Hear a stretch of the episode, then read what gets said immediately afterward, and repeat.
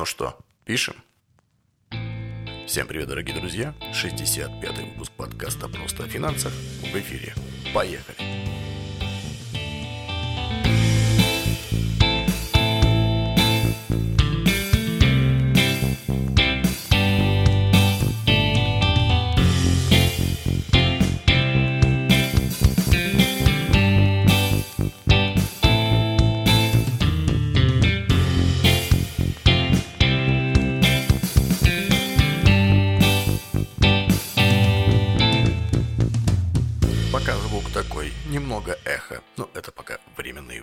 Ситуации, так что прошу понять, простить. Давайте стандартно. Подкаст «Просто о финансах» — это независимый подкаст о финансах и обо всем, что их и нас с вами окружает. Пропагандирует финансовую грамотность населения и жизнь без кредитов. Только копим, сохраняем, сберегаем и приумножаем. Мочим и разоблачаем инфо-цыган, противостоим мошенникам и всем прочим нехорошим редискам, тем, кто хочет набить свой карман за наш счет.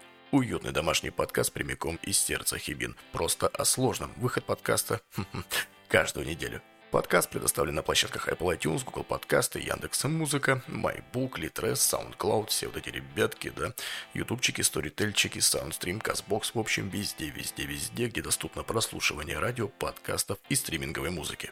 Выбирайте свою, ссылочка на все платформы в описании. Так, ну вроде ни одной запрещеночки не назвал. Не забывайте подписываться на подкаст на всех любимых площадках, делиться с друзьями и вступать в нашу группу ВКонтакте и Яндекс.Кью. Ну что, теперь можно начинать отбивочка и поехали.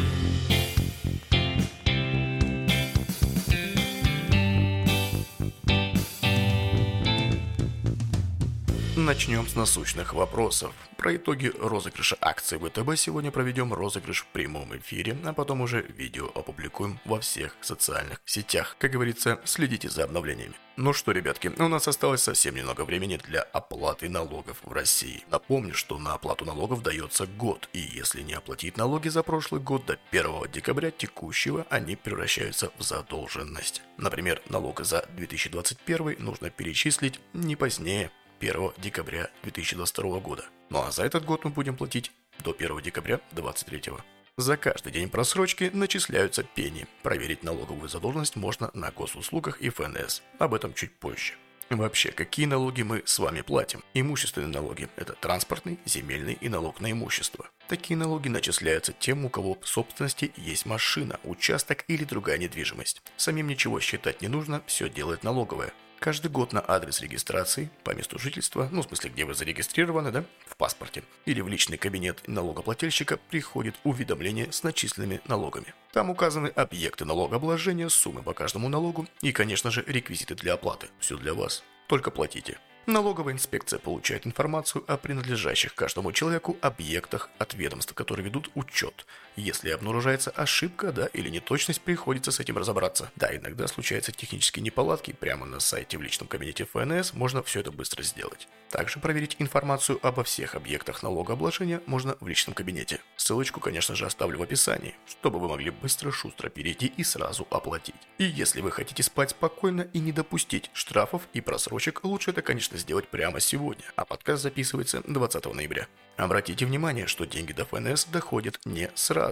И платить день в день окончания срока для платежа, то есть 1 декабря, далеко не вариант. Берите минимальный диапазончик хотя бы 4-6 дней, но можно еще вообще брать хорошо за дней 10, чтобы совсем было все хорошо. Отмечу, что каждый налог считается по своей формуле. Ее, кстати, отображают в наших уведомлениях. И, конечно же, он зависит от региона. Уведомления уже у вас в личном кабинете. В этом году налоговая, в среднем по стране, выставила их где-то 1 сентября. Иногда они выставляют в конце августа. Короче, оно уже у вас есть. И да, начисления удобно проверять в личном кабинете налогоплательщика, а оплачивать можно через госуслуги. Ну, либо сайт налог.рф, либо по QR-коду со своего банка. Тут уже, как говорится, кому как. Для этого нужно просто выбрать соответствующий способ оплаты в личном кабинете налогоплательщика. И также мы платим налог на доходы. Когда мы получаем зарплату, нам начисляют НДФЛ – налог на доходы физлиц. Обычно это 13% от суммы дохода. Эти деньги удерживают из зарплаты и перечисляют бюджет. В этом случае работодатель выступает налоговым агентом. Иногда НДФЛ нужно зачислить и заплатить самостоятельно.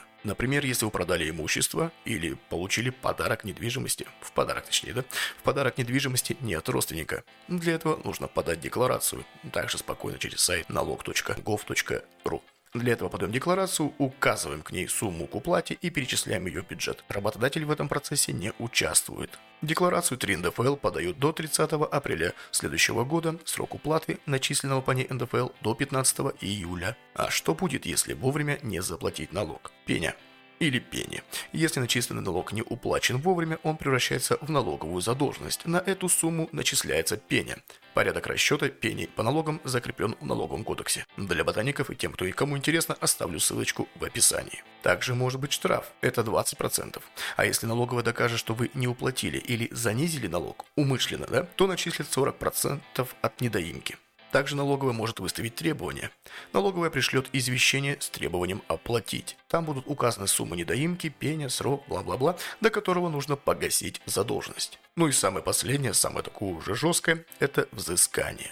Если не заплатить налог даже после требования, начнется процедура взыскания. Налоговая обратится в суд за судебным приказом. Это упрощенный порядок взыскания, когда не нужно вызывать налогоплательщика и запрашивать у него документы. Судья единолично рассматривает заявление от налоговой и выносит судебный приказ. Он имеет силу исполнительного листа. Например, его можно передать в банк или к приставам, чтобы списать деньги с нашего счета. Ну и также есть такое понятие, как информирование работодателя. Налоговая вправе сообщить работодателю о вашей задолженности по налогам. В уведомлении не указывают, какие конкретно налоги вы не заплатили, только общую сумму. Одновременно с этим уведомлением на работу могут прислать и исполнительный лист. Тогда недоимку удерживают из зарплаты. Как бы, как бы оно ни было, рано или поздно сумма налога все равно будет взыскана. Но если не заплатить вовремя, расходы увеличиваются. Налогоплательщики не всегда допускают просрочку, намеренно, кстати, да, такая статистика.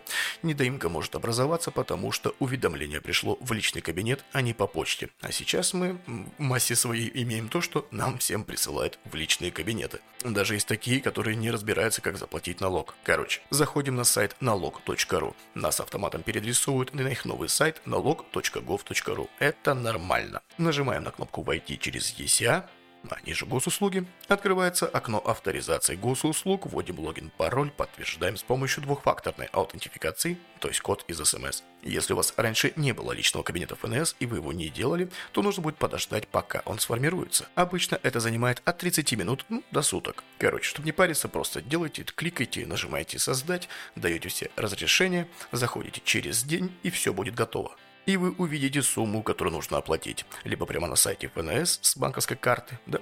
Можно также скачать налоговое уведомление с квитанцией и извещением для дальнейшей оплаты по QR-коду через приложение банка, либо в отделении, если вам по кайфу постоять в очереди и пообщаться с бабульками и узнать последние новости с райончика.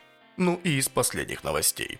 Центральный банк Российской Федерации раскрыл долю клиентов банков в красной зоне. Компаний с высоким риском отмывания денег оказалось немножко меньше, чем ожидал Центробанк. Их всего 0,5% российских компаний и ИПшников, которые могут быть причастны к обналичиванию или отмыванию денег, оценил Центробанк России. Такой результат показал анализ новой платформы ЦБ, которой с 1 июля подключены все банки называется ЗСК. Знай своего клиента. Так вот, промежуточные результаты работы новой антиотмывочной платформы показали, что доля наиболее рискованных рисковых банковских клиентов да, оказались ниже ожиданий регулятора. Однако процент сомнительных клиентов в 4 раза превысил прогнозный ориентир. Как я и сказал, платформа ЗСК действует с 1 июля текущего года. Она позволяет банкам обмениваться информацией с Центробанком о присвоенном уровне риска клиентов, юрлиц или индивидуальных предпринимателей, ну они же ИП. В части в чем? Правильно, в части проведения подозрительных операций, направленных на обналичивание или отмывание денег. Новый подход предполагает разделение клиентов на три группы риска по типу светофор. Высокий – это красные, средний – это желтые, и низкий риск – это зеленые клиенты. Изначально Центробанк прогнозировал, что доля низкорисковых банковских клиентов составит 99%, желтых порядка 0,3%, а на наиболее опасных с точки зрения обналичивания или отмывания придется около 0,7%. Ну, естественно, всех российских компаний и ИП. Текущая работа платформы говорит о том, что прогнозы были очень точными. Конечно же, цифры несколько корректировались, доля зеленых клиентов немного понизилась и составила по состоянию на сегодня 90,3%, так рассказал глава департамента Центробанка. Он также отметил, что процент красных клиентов оказался ниже прогнозного – 0,5 от общего числа, но расширилась желтая зона. Короче, хорошеньких нормально, плохишей принципе маловато, а середнячка достаточно. На жаргоне ЦБ это так называемые миксующие клиенты, те, кто занимается реальной хозяйственной деятельностью, но при этом не гнушается где-то подрабатывать, участвуя в схемных операциях, отметил глава департамента ЦБ. По его словам, регулятор был готов к такому исходу и даже поставил допустимый порог расширения желтой зоны. Хотя конкретную предельную долю таких банковских клиентов директор департамента не стал озвучивать. Что же у нас по статистике? По данным ФНС, на 1 ноября в России было зарегано порядка 3,18 миллиона юрлиц, то есть 3 миллиона с гаком и почти 4 миллиона индивидуальных предпринимателей, если быть точным 3,86 миллиона. Таким образом, к высокорисковым могут относиться чуть больше 35 тысяч компаний и ИП, а которые миксующие, те самые желтенькие среднячок, до 85 тысяч.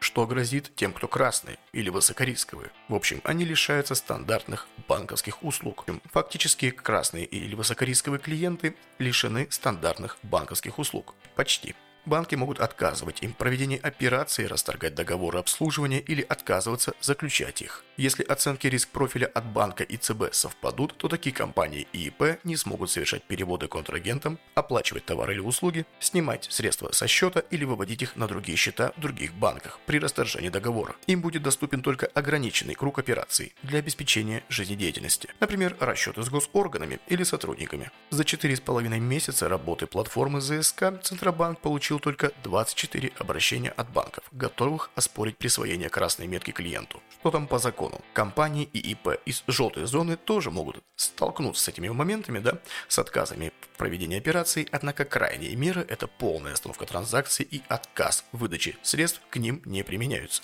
Определение уровня риска происходит на основе алгоритмов, которые изначально были заложены в систему «Знай своего клиента». Вероятно, что бизнес в кризисные периоды стремится к различным формам налоговой оптимизации.